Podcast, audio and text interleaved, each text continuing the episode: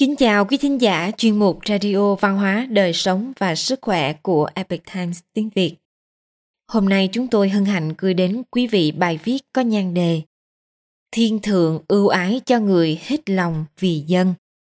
Bài viết được dịch giả Hà Chi chuyển ngữ từ bản gốc của The Epic Times. Mời quý vị cùng lắng nghe.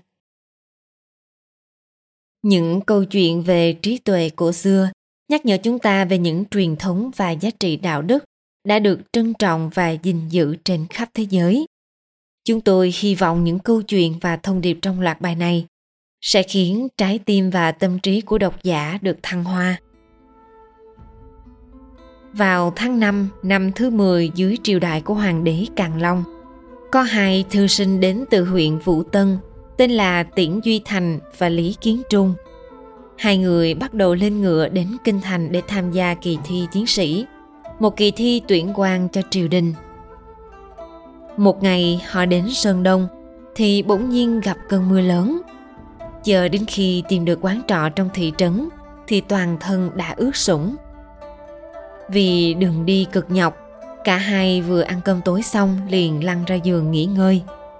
Tiễn Duy Thành vừa nằm xuống không bao lâu thì trước mắt hiện lên cảnh tượng mơ hồ. Chỉ thấy chính mình đã đi đến kinh thành. Anh đi lang thang bất giác đi vào nơi trường thi. Và trông thấy rất nhiều thí sinh đang vây quanh trường xem cáo thị. Anh tự hỏi, ai là người đổ trạng nguyên năm nay? Liệu mình có đổ trạng nguyên không? Tiễn vội vàng tiến về phía trước xem kết quả. Anh lập tức không khỏi kinh ngạc khi nhìn thấy tên Lý Kiến Trung được viết rõ ràng đầu bảng vàng. Anh vội vàng nhìn xuống, mãi đến hàng thứ 30 mới tìm thấy được tên mình.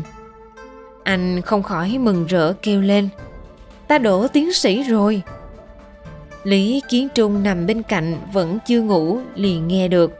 Lý vội vàng hỏi, Tiễn Huynh, Huynh vừa nói gì? Huynh vừa đổ gì? Tiễn dụi mắt nói, ta vừa có một giấc mộng. Mộng thấy anh là trạng nguyên, còn ta đứng thứ 30 danh sách tiến sĩ. Sau khi nghe giấc mơ của tiễn, lý kiến trung cao hứng đến nỗi không ngủ được, cứ mở to mắt chờ đến hừng đông để lên kinh ứng thí.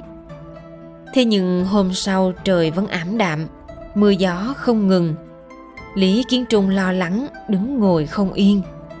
Tiễn duy thành thấy thế liền nhã ý khuyên nhủ. Hiền đệ, đừng nóng vội. Trời mưa là ông trời muốn giữ chúng ta ở lại thị trấn này. Chúng ta nhân cơ hội này xem kinh sách vậy. Nhưng Lý Kiến Trung vẫn lo lắng không yên, cứ nghĩ đến chuyện rời đi. Tiện Duy Thành đành phải lấy sách ra đọc một mình. Đợi liên tiếp ba ngày thì mưa cuối cùng cũng tạnh.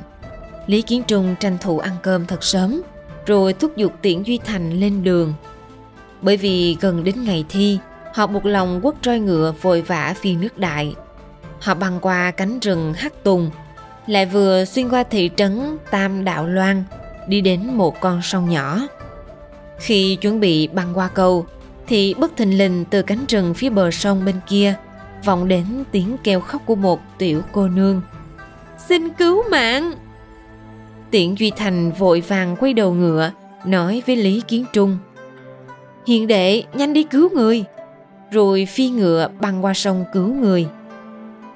Nhưng Lý Kiến Trung lạnh lùng nói Huynh muốn cứu người thì ở lại đi, Tôi cần phải đi trước. Nói xong, Lý liền kẹp bồ ngựa hướng phía khác, Phi nhanh như bay đến Kinh Thành. Tiện Duy Thành phi ngựa nhanh chóng đến bìa rừng, Nhảy xuống ngựa, Chạy nhanh về phía tiếng la hét và phát hiện ra một tiếng thiếu phụ đang ôm chặt tiểu cô nương, khóc lóc vật vã. Bên cạnh họ là một cái cây có treo một sợi dây thừng. Tiện Duy Thành lập tức hiểu ra, thiếu phụ kia muốn treo cổ tự vẫn. Anh tiến lại gần, lo lắng hỏi, Tẩu tẩu có gì uẩn khúc trong lòng chăng? Thiếu phụ nhìn vị thư sinh xa lạ trước mặt, với ánh mắt thất thần, lắc đầu nước mắt chảy dài trên mặt Thấy mẹ không muốn nói, tiểu cô nương liền trả lời. Bọn thú phỉ không cho cha cháu lựa chọn nào, đã bức tử ông ấy, nên mẹ cháu cũng muốn tự vẫn. Tiểu cô nương còn chưa dứt câu, hai mẫu tử liền ôm nhau khóc nức nở. Tiễn Duy Thành nghe xong, trong lòng chua xót, cổ ngăn dòng nước mắt, nghẹn ngào nói. Tẩu tẩu à, đừng khóc nữa, ở đây ta có chút tiền. Anh liền lấy ra 10 lạng bạc từ trong tay nải và đặt vào tay thiếu phụ. Gia cảnh tiễn Duy Thành không giàu có gì, vất vả lắm mới dành dùm được 20 lạng bạc lên kinh dự thi. Bạc này chỉ có thể gắn gượng làm lộ phí đi đường, vì thế mà anh phải tặng tiện suốt chặng đường đi. Hiện giờ vì đã cho đi số bạc, anh cũng không đủ ngân lượng để quay trở về nhà nếu không đổ được kỳ thi. Nhưng anh cũng không nghĩ đến điều đó, bởi vì tất cả những gì anh có thể nghĩ là cứu người. Người phụ nữ ngơ ngác nhìn vào nén bạc trên tay, một hồi lâu mới nhớ ra bái tạ ân nhân. Nhưng Tiễn Duy Thành đã vội vã lên ngựa và ra khỏi khu rừng đến Kinh Thành. Mười ngày sau, Lý Kiến Trung mới gặp lại Tiễn Duy Thành tại trường thi. Hai người không nói với nhau lời nào. Nửa tháng sau, kết quả thi được công bố. Tiễn Duy Thành đã đổ trạng nguyên, trong khi Lý Kiến Trung lại chỉ đứng thứ 30. Việc này trái ngược hoàn toàn với giấc mộng của Tiễn Duy Thành.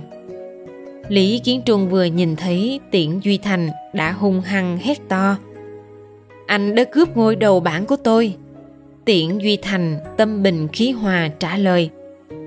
Việc này phải hỏi chính anh mới đúng. Thì trạng nguyên chính là để tuyển quan lại cho triều đình. Nếu làm quan mà lại làm ngơ trước việc khốn cùng của dân chúng, thì trọng dụng một người như thế có ích gì?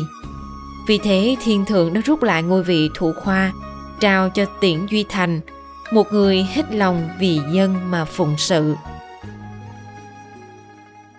Quý thính giả thân mến, chuyên mục Radio Văn hóa Đời Sống và Sức Khỏe của Epic Times tiếng Việt đến đây là hết.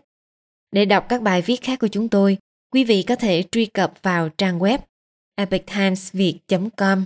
Cảm ơn quý vị đã lắng nghe, quan tâm và ghi danh theo dõi kênh. Mến chào tạm biệt và hẹn gặp lại quý vị trong chương trình lần sau. Kính chúc mọi điều bình an và tốt lành tới quý vị cùng người thân.